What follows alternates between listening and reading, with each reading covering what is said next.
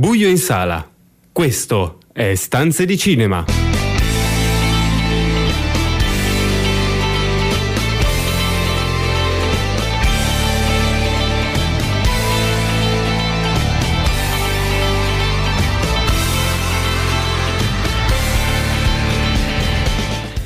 Benvenuti a una nuova puntata di Stanze di Cinema, il programma che vi racconta i film in sala e in streaming, tutte le novità da Hollywood a Cinecittà, il box office e l'universo delle serie TV. Io sono Marco Albanese e con me per questa puntata ci sono Carlo Cairoli. Buonasera a tutti. Daniele Valsecchi. Saluti a tutti, buon e inverno. il maestro Zanetti in regia. A te Carlo per le news della settimana. È iniziata la lunga strada verso i premi che ci porteranno fino agli Oscar di fine febbraio.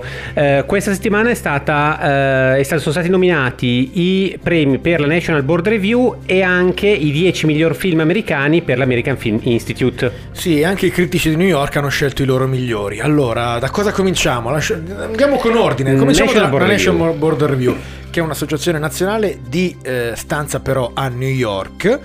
Ehm, e ha vinto, oh, come è abbastanza prevedibile, The Irishman come miglior film.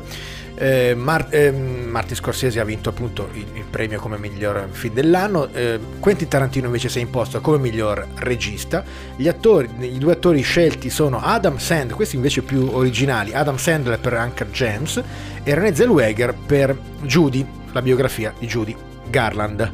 Brad Pitt e Katie Bates i migliori non protagonisti, la sceneggiatura è quella di The Irishman e quella di Uncut Gems. Parasite, miglior film straniero. Parasite ovviamente, queste sono le costanti, Parasite e The Irishman sono le costanti anche perché appunto le ritroviamo anche nella, nella classifica dei critici di New York, il, il New York Film Critics Circle.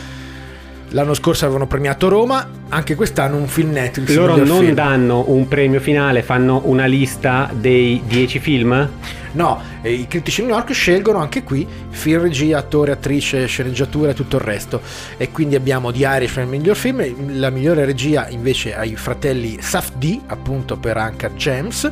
Tarantino ha vinto qui solo per la eh, sceneggiatura. I due attori, anche qui scelte originali, Antonio Banderas per il film di Almodovar, Dolori Gloria, e Lupita Nyong'o per Noi As di Jordan Peele. Invece quello che dicevi tu è l'AFI, l'American Film Institute, che non, de- non sceglie i, i- i migliori secondo categorie, ma indica i 10 film americani e le 10 serie americane migliori della stagione. Qui alcuni dei film citati ancora noi non li abbiamo tan- visti ma in neanche nei- Italia. in realtà neanche negli Stati Uniti, perché appunto eh, critici vedono in anticipo i film che escono a fine anno e quindi li hanno inseriti in questa classifica anche se non sono usciti nemmeno da loro. Quelli che abbiamo visto noi sono Joker, ovviamente, The Irishman, ovviamente, Storia di un matrimonio che uscirà la settimana prossima e qui parlerà, anzi che uscirà proprio questo weekend e ne parleremo la settimana prossima qui a Stanze di Cinema e eh, il Tarantino di Once Upon a Time in Hollywood. In classifica c'è anche il nuovo film di Clint Eastwood, Richard Jewell, Piccole Donne, la nuova versione di Piccole Donne, Nice Out di cui parleremo proprio in questa puntata, Jojo Rabbit e The Farewell. Due premi anche speciali che non Eh. riguardano film americani sono Appunto, Parasite, Parasite. e Fleabag. Sì, esattamente, un, un film straniero e una serie inglese. L'hai ovviamente citato tu prima e penso che ne parleremo ancora molto probabilmente fino a febbraio di Scorsese Eh, sì, che- che non ha certo bisogno di cavalcare il successo di, di Irishman, ma certamente l'attenzione su di lui è sempre altissima, così come l'attesa per l'inizio delle nuove riprese di Killers of the Flower Moon. Sì, è un film che eh, eh, Scorsese ha deciso di girare con i due ormai attori feticcio della, della sua, della sua carriera. Eh, Robert De Niro e Leonardo DiCaprio per la prima volta assieme con Scorsese, non è, non è la prima volta di loro due in un film assieme, però è la prima volta con Martin Scorsese. Il film è tratto da- dal romanzo di David Gran ed è stato scritto dal premio Oscar Eric Roth racconta i misteriosi delitti che all'inizio del Novecento nella Osage Country, nella terra dei nativi eh, d'America, eh, scoppiarono quando eh, vennero, si trovarono dei giacimenti petroliferi, scatenando in questo modo conflitti e avidità. E fu uno dei primissimi casi gestiti dalla nascente FBI. Uno dei migliori film dedicati al mondo del cibo, di cui si tanto, tanto, si parla sul grande e sul piccolo schermo, è certamente Il pranzo di Babette. Alexander McCain ne dirigerà il remake. Un classico degli anni Ottanta, diretto da Gabriel Axel nel 1987, come dicevi tu giustamente, tratto da un racconto uh, di Karen Blixen. È diventato appunto subito un, un, un grande successo, eh, premiato con il premio Oscar oltre 30 anni fa.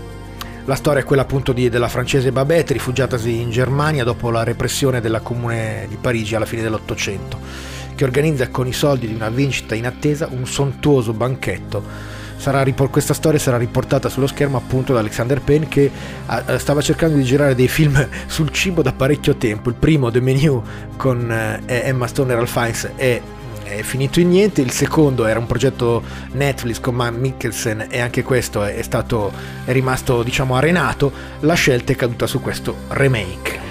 Chiudo io questa parte dedicata alle news invitando tutti i nostri ascoltatori ad andare a vedere il trailer del nuovo Bond che finalmente è stato rilasciato, No Time to Die. All'interno del nuovo Bond c'è ovviamente Daniel Craig che farà eh, 007 come gli ultimi 5, 5 Bond e Anna De. Entrambi sono anche i protagonisti del film di cui andremo a parlare tra pochissimo. Nel frattempo ci ascoltiamo una canzone tratta dalla crono sonora del nuovo 007, Frank Sinatra con I'm Gonna Live Till I Die.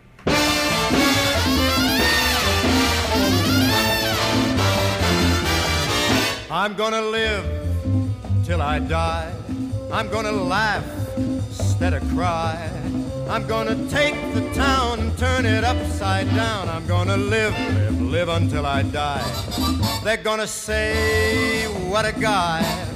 I'm gonna play for the sky.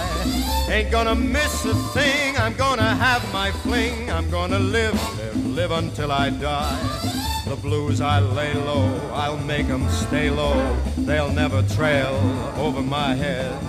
I'll be a devil till I'm an angel, but until then, hallelujah, gonna dance, gonna fly.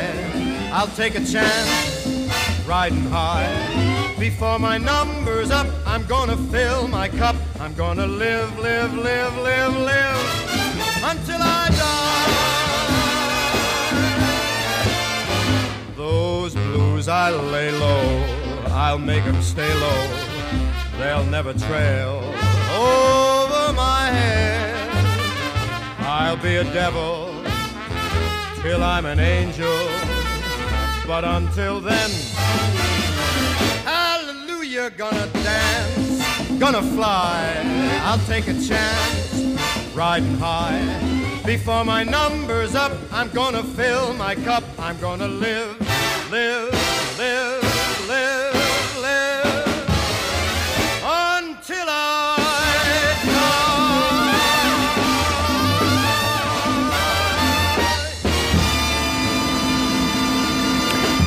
Un cast di superstar per il nuovo film di Ryan Johnson, dalle atmosfere alla Agatha Christie e Knives Out con Cena con delitto. Sì, è un, un film eh, affilato, intelligente, formidabile, eh, che comincia e finisce con una tazza, un semplicissimo oggetto comune di ceramica bianca, una di quelle con le scritte eh, simpatiche. In questo caso la scritta è My House, My Rules, My Coffee. Appartiene a un anziano scrittore, Arlan eh, Tromby, un ricchissimo anziano scrittore e passerà dalle sue mani a quelle, alla fine del film, del suo erede dopo un tour de force narrativo che consente di svelare segreti e bugie su cui si è adagiata la sua grande famiglia. Il protagonista del film è Daniel Craig, qui nei panni di un famoso detective, Benoit Blanc, chiamato a investigare da un misterioso e sconosciuto committente sull'apparente suicidio del celebre giallista appunto Arlan Trombi, avvenuto in circostanze misteriose poco dopo il suo 85 compleanno, proprio nella grande residenza di campagna di famiglia. La polizia locale brancola nel buio e i parenti si affannano a mentire a Blanc, pur avendo quasi tutti un ottimo movente per volere la morte del nonno e del padre. Ma se Arlan non sia ucciso come le prove sembrano indicare, chi l'ha fatto e perché. l'intreccio si complica ancora di più quando si apre finalmente il testamento del grande scrittore che contiene amare sorprese per l'avida corte che lo ha circondato in vita. Signore e signori, devo chiedervi di restare tutti qui sul posto finché le indagini non verranno concluse. Cosa? Posso chiedere perché? È cambiato qualcosa? No. No, non possiamo chiedere o no, non è cambiato? I'm gonna live till I die. Lei pensa che l'abbia ucciso uno della famiglia? È questo che sta insinuando? Voi amate rigirare il coltello nella piega dell'altro. Vaffanculo. Ah, molto Ci ho elegante, pensato. davvero. Sei proprio Fanculo. un signore, brutto idiota. Vediamo, fanculo, fanculo, fanculo. Ma perché Brutto idiota. Indubbiamente vaffanculo. Gonna dance. Per gestire un cast così variegato e mantenere in scena tutti i protagonisti ci vuole si- sicuramente delle buone doti registiche. Ryan Johnson ha avuto un po' dei alti e bassi nella sua carriera, ma in questo caso direi che il risultato è eccellente. Sì, senz'altro. O, dicevo scherzando con Daniele Fonionda, o sbaglia i film pari.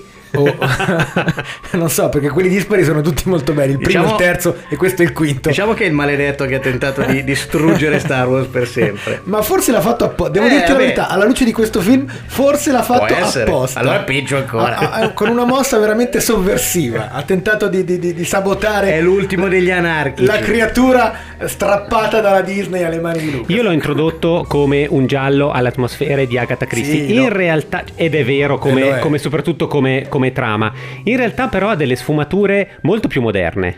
Sì, certo, ovviamente perché questo Benoit Blanc, eh, anche se nel nome ricorda mm, eh, Hercule Poirot, l'investigatore principe dei- dei- di, di- tanti romanzi di Agatha Christie, in realtà è un personaggio diverso, moderno, che assomiglia forse di più, possiamo pensare a, a- a un tenente Colombo per come si veste, per come si presenta, per quel modo sempre un po' sornione di non dire le cose, ma in realtà di, di- di- capirle fin da subito, no? E di, eh, di aver intuito. La, la cosa interessante di questo film è che, cap- che- che forse anche noi scopriamo solo alla fine, è che lui ha intuito fin dall'inizio eh, le cose. Poi dopo eh, ha, ha cercato di, di- di- di fare in modo che, che il filo del racconto fosse seguito non solo da, da lui dai- e dai- dagli altri investigatori, ma da tutto il cast e anche dal pubblico in sala. Il film è molto inter- intelligente, molto acuto, eh, è veramente uno spasso comico anche perché ci sono tantissime battute, c'è veramente eh, il talento comico non solo di Craig ma anche di, di Ryan Johnson. A nello proposito di, di elementi storia. comici, tu giustamente nella recensione ricordi Hitchcock che diceva che bisogna fare in modo che lo spettatore sia sempre un passo Un avanti, passo avanti, rispetto certo. al, al protagonista. In questo caso Ryan Johnson trova un escamotage e gli sceneggiatori ovviamente, un escamotage molto divertente, e cioè c'è un personaggio, non diciamo chi anche se No, si scopre no, nei no, primi certo. minuti, che non può mentire, Ah, perché sì. se mente vomita. Vomita, sì. Anche questa è una trovata incredibile, no? Ovviamente in un giallo dove tutti nascondono e dove ved- nelle prime scene vediamo immediatamente i, i- i familiari, alcuni dei familiari interrogati che eh, nascondono la verità. e perché mentre raccontano una cosa noi vediamo quello che, acca- quello che è accaduto realmente invece c'è un personaggio che non ce la fa, non riesce e ha questa reazione fisica immediata e- e- ma comunque il film è, è davvero pieno di trovate intelligenti, divertenti. Ehm, Johnson sa esattamente, che ha scritto peraltro anche il film, oltre che, che averlo diretto e, e averlo coprodotto, sa esattamente quali sono i tempi del genere e anche, e- e- e anche è capace di innestarci dei tempi comici formidabili. Il film è veramente uno spasso per tutti e non è un solo un film divertente perché è un film che ha un sottotesto invece anche eh, politico e ideologico molto preciso, molto chiaro e molto forte soprattutto nell'America. Contro l'eredità? Anche contro l'eredità, sicuramente. Sicuramente contro l'eredità di chi non se le merita. Questo è cosa senz'altro. difficile. ma senti, ma questo Benoit Blanc, Daniel Craig, divertente, meraviglioso, ovviamente eh, anti- fa pensare a 007, ma al contrario Certo, di 007. esatto. È un franchise che nasce? Pare di sì, perché allora il film è uscito la settimana scorsa negli Stati Uniti, è andato molto molto bene, è uscito per Thanksgiving, è andato molto bene e lui ha detto che tutto sommato eh, potrebbe anche tornare a raccontare nel futuro un'altra storia. di, di questo, di questo investigatore. Certo sarà una storia completamente diversa, ma appunto come accade nei romanzi eh, di Agatha Christie, nei murder mystery classici del, del giallo all'inglese, l'ispe- è l'ispettore quello che ritorna e, e- e- e- crea diciamo, il, il fil rouge con i lettori. Sicuramente per, ehm, per chiosare il racconto di Cena con delitto possiamo dire che è un film perfetto per il periodo natalizio, pur non essendo propriamente un film di Natale. Non ci sono Sì. certo le atmosfere... No, non ci sono, le- però c'è questo inverno che sembra del, non si sa bene do- dove, dove è ambientato il film, ma sembra un inverno del, del New England, del Connecticut, diciamo di, di- di- di quel nord-est americano che, che fa molto appunto tradizione natalizia. Cambieremo completamente mood per il secondo film di cui parleremo oggi, ma intanto prendiamoci una pausa con i Rolling Stone.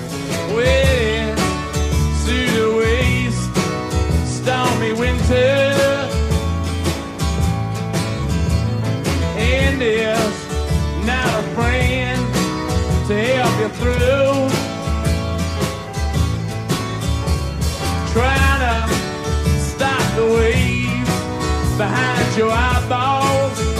Uh huh.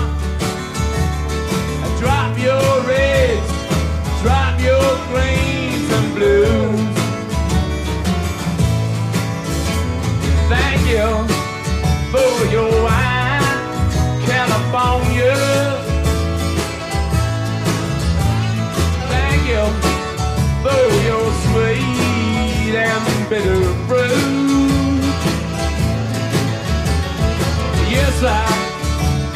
desert in my toenail.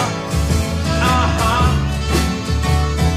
And I your inside my.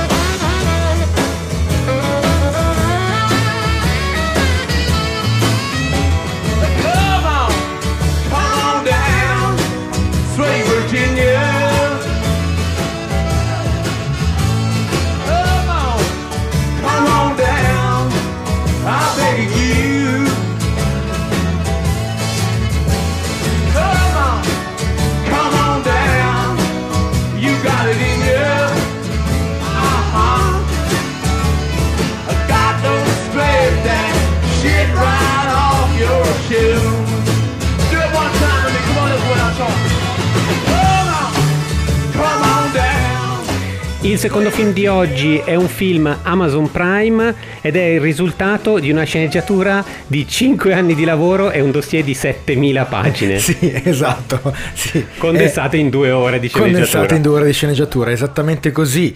E- e- il film racconta eh, attraverso diciamo, la, la storia di Dan Jones, che di, di questo report è, è l'autore principale. Appunto, come dicevi tu, 5 anni di lavoro su eh, una mole infinita di documenti interni della CIA. E Jones è stato incaricato eh, da una commissione senatoriale di eh, verificare eh, tutta questa documentazione per capire se la CIA abbia effettivamente eh, torturato i prigionieri che, che deteneva nei black spot durante gli anni della guerra. E il risultato di questa ricerca è The Report, che è poi anche il titolo del film. Sì, che questo eh, gigantesco report, eh, poi sommarizzato in, in 500 pagine che sono state rilasciate, sia pur redatte sia pur in gran parte redatte, e sono diventate pubbliche nel 2014. Non che non lo sapessimo, nel senso che le immagini di Abu Ghraib che descrivono eh, quello che si racconta in questo film in maniera molto semplice, molto, Molto diretta. molto forte, le abbiamo viste già nel 2000, nel 2004. Eh, da quelle immagini a questo report sono passati dieci anni, eh, di cui cinque appunto eh, impiegati da questa commissione speciale per cercare di, di- di fare chiarezza di, di- e di andare a fondo di, di questo tema. Ehm, un tema che il cinema e la televisione hanno trattato parecchie volte in questi anni. Eh, Forse l'abbiamo visto, allora a cinema l'abbiamo visto per esempio in Vice l'anno scorso, abbiamo eh, capito come, il- come fosse il vicepresidente Cheney e il suo team legale a dare diciamo la copertura giuridica a queste, a queste operazioni speciali della CIA, a queste tecniche di interrogatorio avanzate, potenziate. E, e poi eh, anche dell'Umintar, ne abbiamo parlato l'anno scorso sempre qui a Stanze di Cinema, una serie straordinaria che racconta eh, il conflitto fra le agenzie, la CIA e, e l'FBI prima dell'11 settembre e, alcuni per- dei personaggi che, eh, che vediamo in questo The Report li abbiamo già visti con altre facce. Diciamo una cosa, Looming Marco, Tower. mi, mi mi ricollego al tuo commento su Vice, eh, nel senso che è assolutamente vero che i temi coincidono in molte parti, ma c'è una differenza proprio di scelta di stile narrativo, no? di scelta cinematografica, nel senso Sì. che Vice un po', anche se in maniera molto più delicata, non so, un po' alla Michael Moore, un po' segue Certo. quel filone Sì. di, un, di una- di un cinema politico divertente, chiamiamolo Sì, così. con la commedia. Esatto. Con, con lo- con le stili, con in questo stili caso lo No. stile invece è un ritorno assoluto a quel cinema eh, complottistico di, di- Certo. lotta al potere tipico degli anni 70. Sì, pensiamo alla conversazione, pensiamo a tutti gli uomini del presidente, quello è.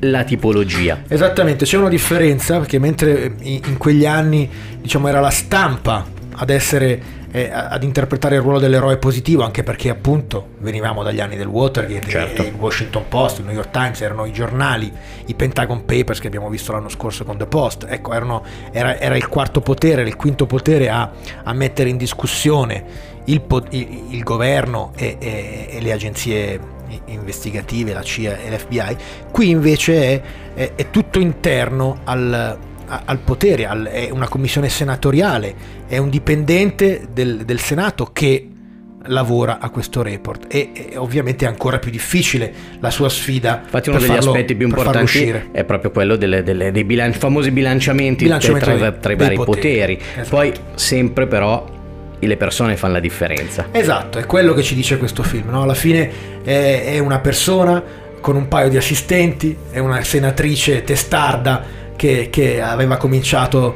la politica negli anni 60. Sì, C'è un, un- un pezzo in cui ricorda di essere stata lei a trovare Harvey Milk morto a, San Francisco. Perché infatti lei è stata sindaco di San Eh, Francisco. San. Francisco, ecco, quindi eh, diciamo eh, è una serie di persone che a un certo punto fanno la differenza. Infatti ti dirò due, due cose su questo aspetto. Uno, eh, il film ha molti interni illuminati Eh, da sì, luci al neon, eh, oltre Certo. alle, alle immagini delle prigioni e delle torture, ma anche dentro gli spazi pubblici sembra di stare in una prigione e poi in una prigione sembra di stare quando si guarda Adam Driver che in questo film è come spesso meraviglioso nel suo sembrare non dire nulla Esatto. eh, e anche qua esprime tutta quella rabbia, quella compressione che poi porta ai risultati. Lui e Annette Bening secondo me meritano veramente un plauso. Sì, straordinari. Tra l'altro Adam Driver è un soldato, ricordiamolo, lui aveva um, andato, ha ha fatto la guerra in Iraq, è stato un soldato, era un soldato di carriera proprio, quindi è, diciamo, è, è certamente eh, ha un physique du role ha un'esperienza da questo punto di vista importanti. Si parla di Oscar, io non ci credo molto, devo dire la verità meno di voler fare una scelta così forte, vedremo. E vedremo se arriverà appunto fino, fino a febbraio. Eh, chiudiamo questo rep- report. Certamente per vedere un altro punto di vista si può andare ad accoppiare la visione con Zero Dark Thirty, di cui abbiamo parlato e potete vedere la nostra recensione su, su Stanze di Cinema. Chiudiamo questa prima parte, torneremo con un film, questa volta di animazione, il film di Natale, e con la parte dedicata alle serie tv con Dark Mirror. If pain was a color to paint on you, your heart would be the color blue. Which remained a silver. You are the one they call Jesus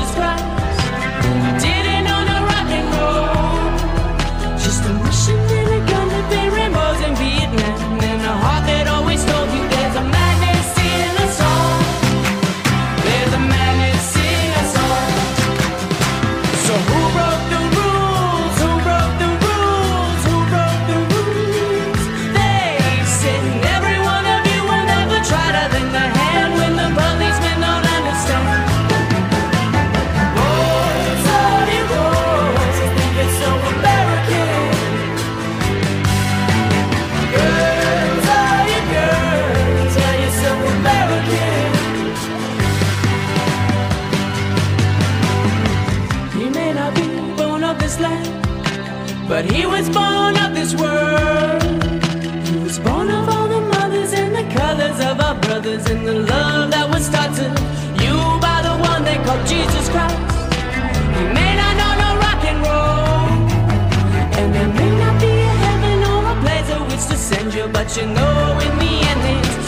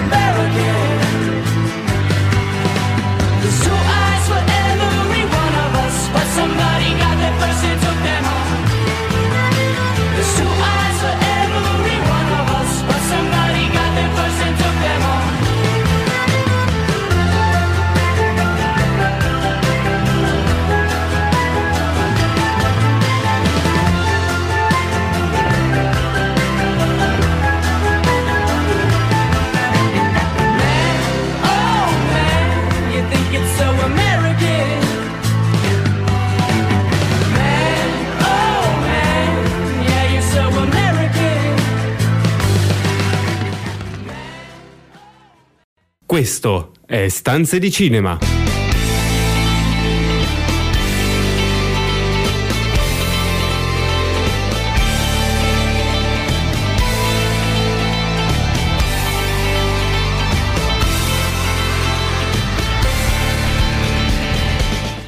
Rieccoci in onda con Stanze di Cinema, la seconda parte inizia con un po' di news, ma giustamente prima di, di chiudere si era accennato a, ehm, Amazon a- Prime. ad Amazon Prime. Assolutamente sì, perché eh, il film The Report di cui abbiamo parlato nella prima parte, il secondo film che abbiamo trattato, è eh, presente sulla piattaforma di Amazon Prime. In questo caso eh, il tema è un po' diverso del- da quelle riflessioni che abbiamo fatto ultimamente su Netflix. Perché? Per due motivi.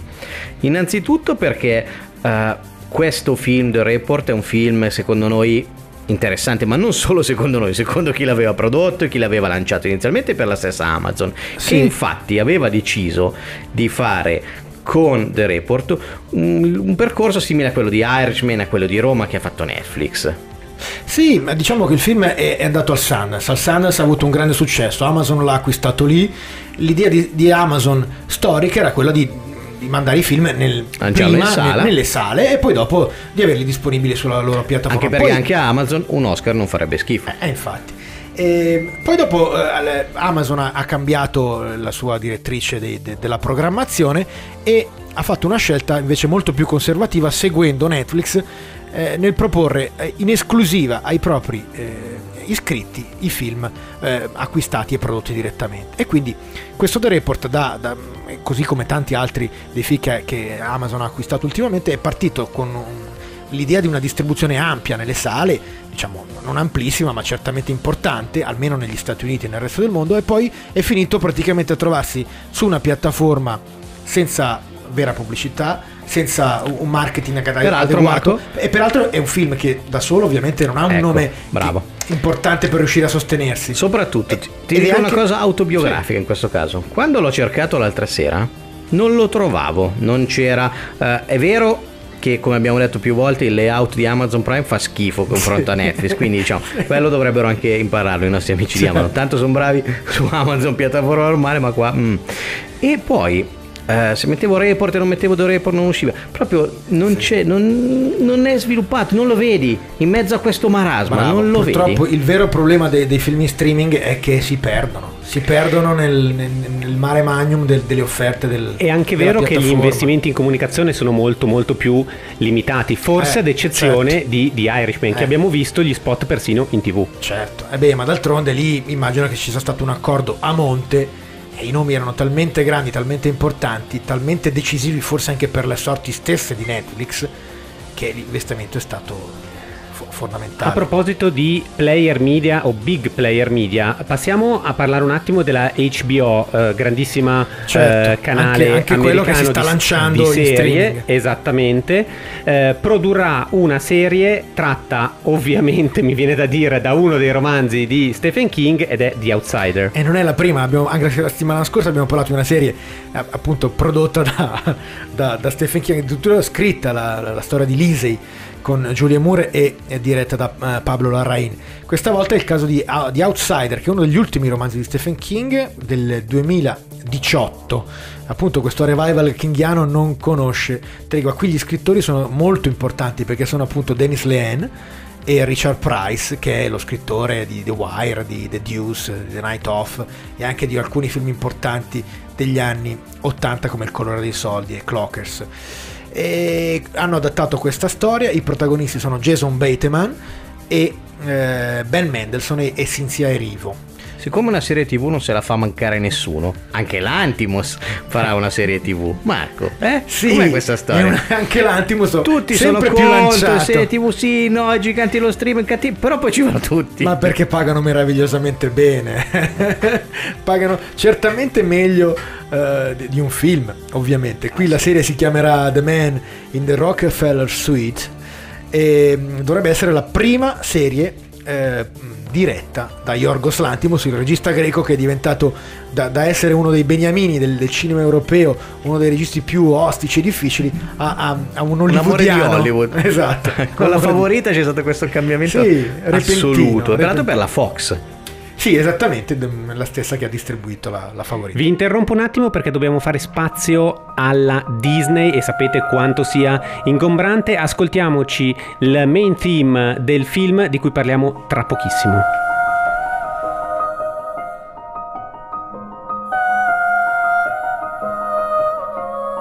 I can hear you, but I won't.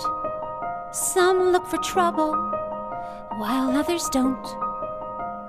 There's a thousand reasons I should go about my day and ignore your whispers, which I wish would go away. Oh.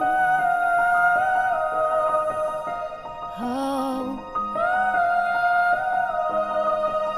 You're not a voice.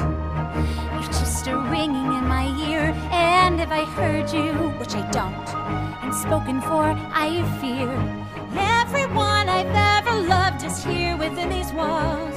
I'm sorry, secret siren, but I'm blocking out your calls.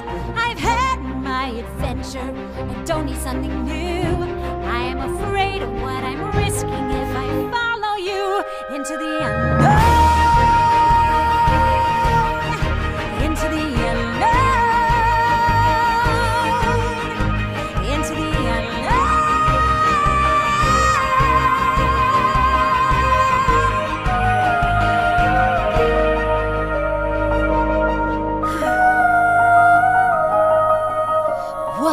Want?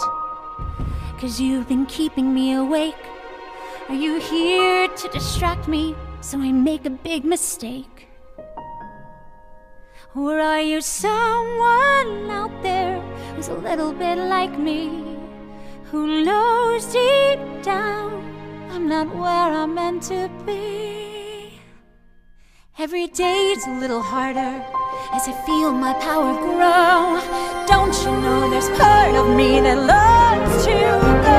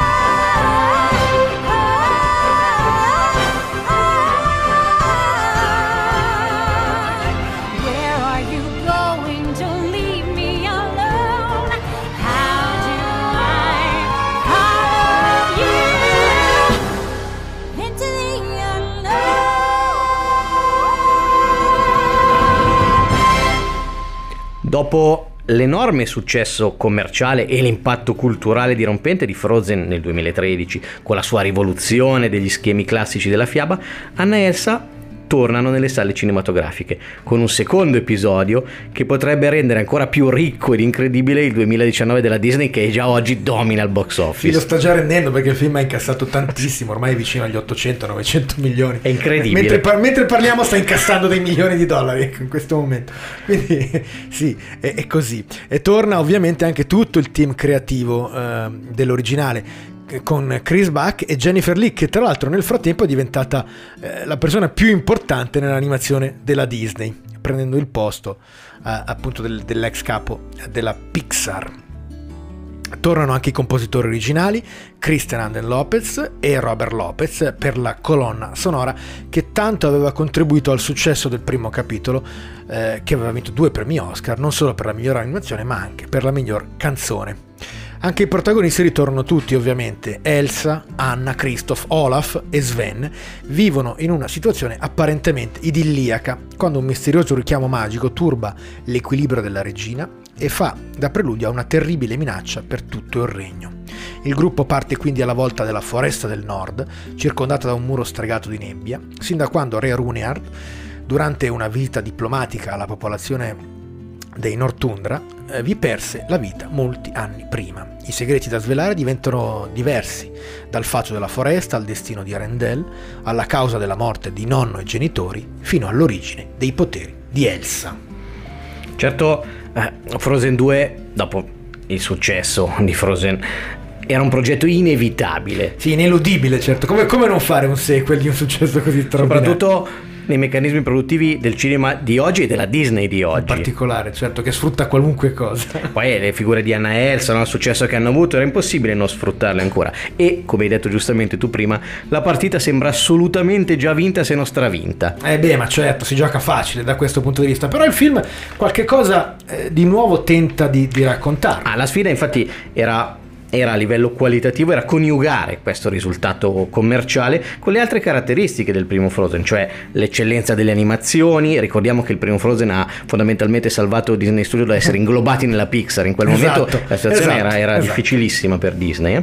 Eh, le canzoni indimenticabili e un messaggio valoriale importante, dirompente, rivolto a tutte le bambine del mondo. Eh, innanzitutto l'aspetto visivo.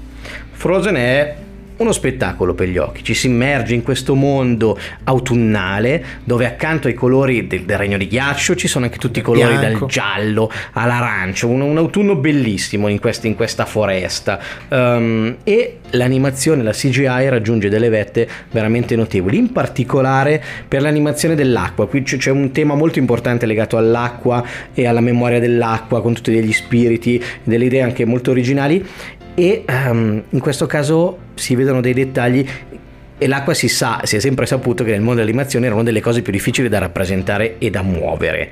Mm, l'animazione sottolinea col collegamento con la natura di volta in volta i cambiamenti dei personaggi eh, e il legame uomo-natura-magia su, su cui il film punta molto.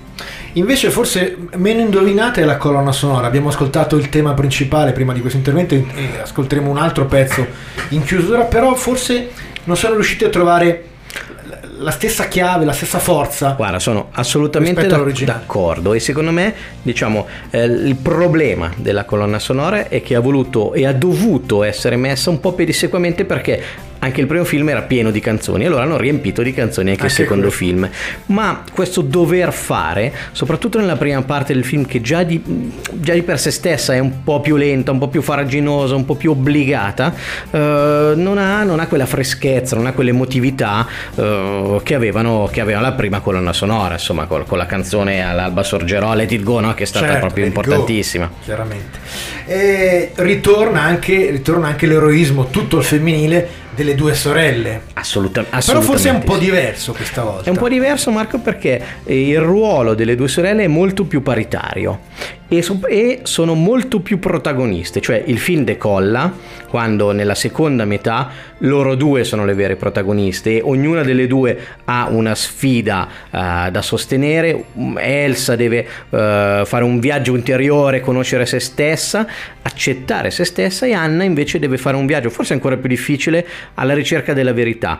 Mm, eh, diciamo eh, togliere il velo a tutte quelle che erano delle abitudini, delle, delle tradizioni, dei pregiudizi che non funzionano più. Ed è proprio in questo coraggio tra loro due che cambiano e hanno il coraggio nell'amore tra due sorelle di accettarsi e poi di ritrovarsi diverse, che c'è questa evoluzione, questo passaggio da bambine, se vogliamo, ragazze, a donne, a persone autonome. Noi di Senza Cinema abbiamo criticato la, la colonna sonora, ma lasciamo decidere a voi facendovi ascoltare una seconda canzone tratta dalla colonna sonora di Frozen 2. Lei è Eva Rachel Wood con All Is Found. Where the north wind meets the sea, there's a river full of memory. Sleep, my darling, safe and sound. For in this river all is found. In her waters deep and true lie the answers and a path for you. Dive down deep into her sound, but not too far or you'll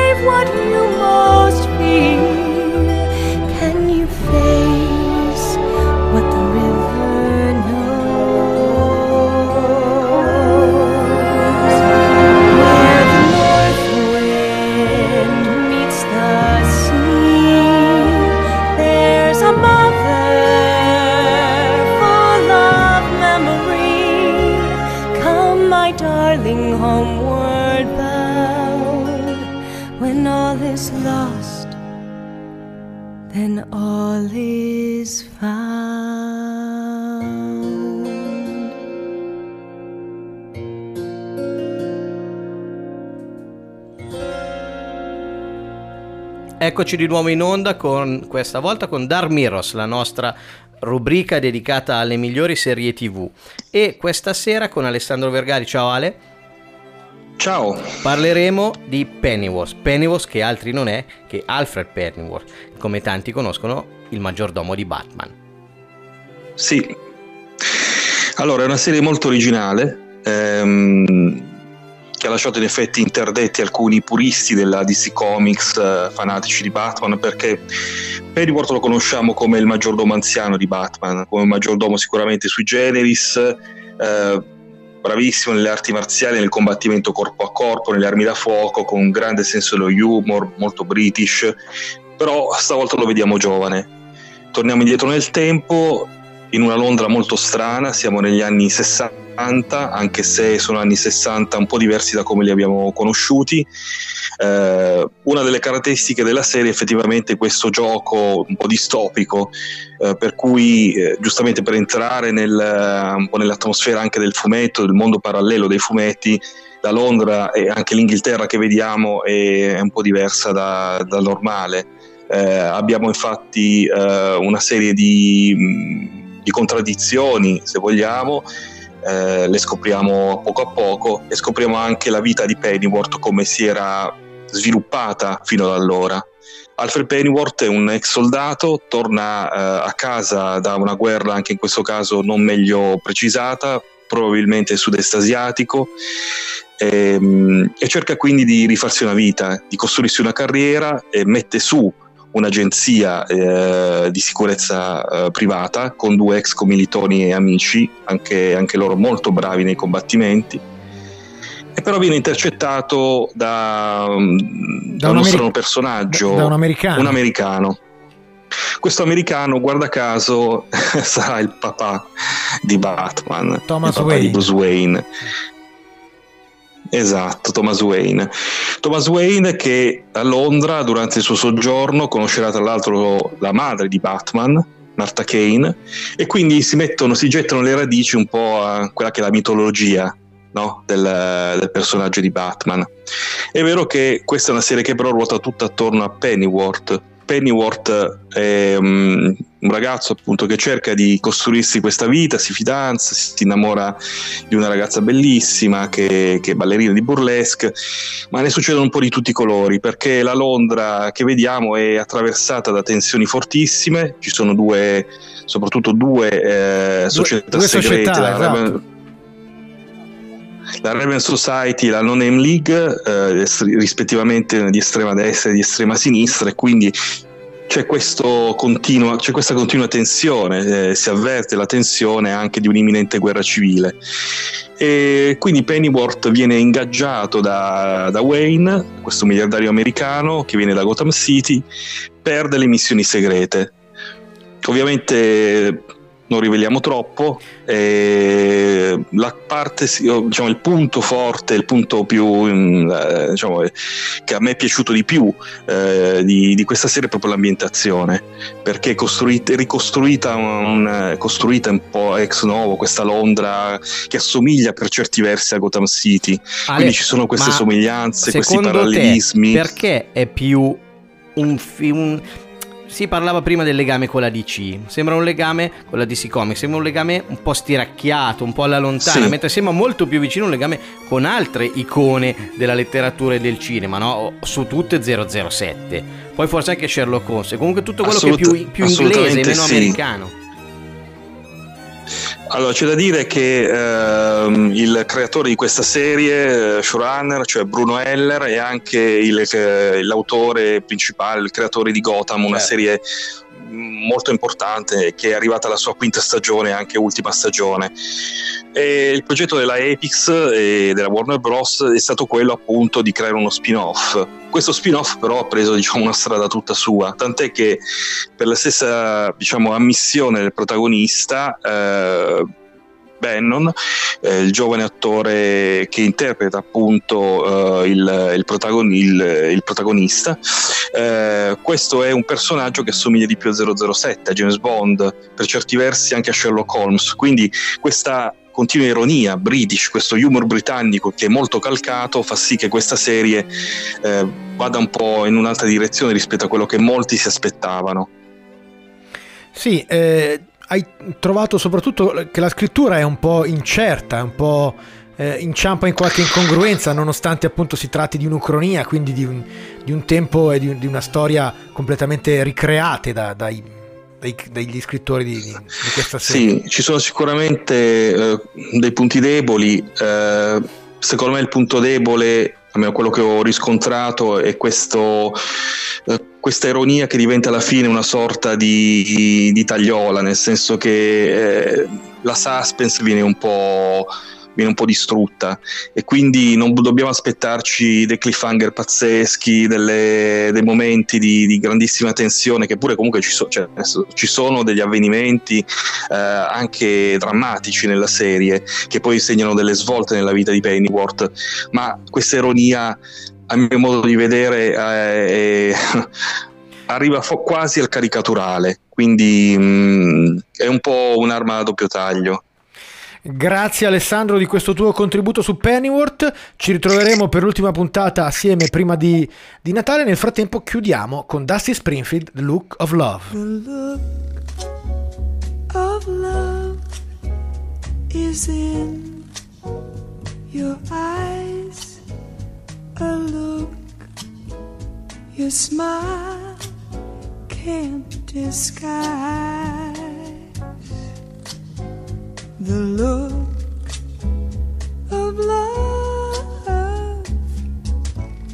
It's saying so much more than just words could ever say. And what my heart has heard, well, it takes my breath away can hardly wait to hold you. Feel my arms around you. How long I have waited, waited just to love you. Now that I've found you, you've got the look of love. It's on your face, the look, the time can't erase. Be mine tonight. Let this be just the start of so many nights like this. Let's take a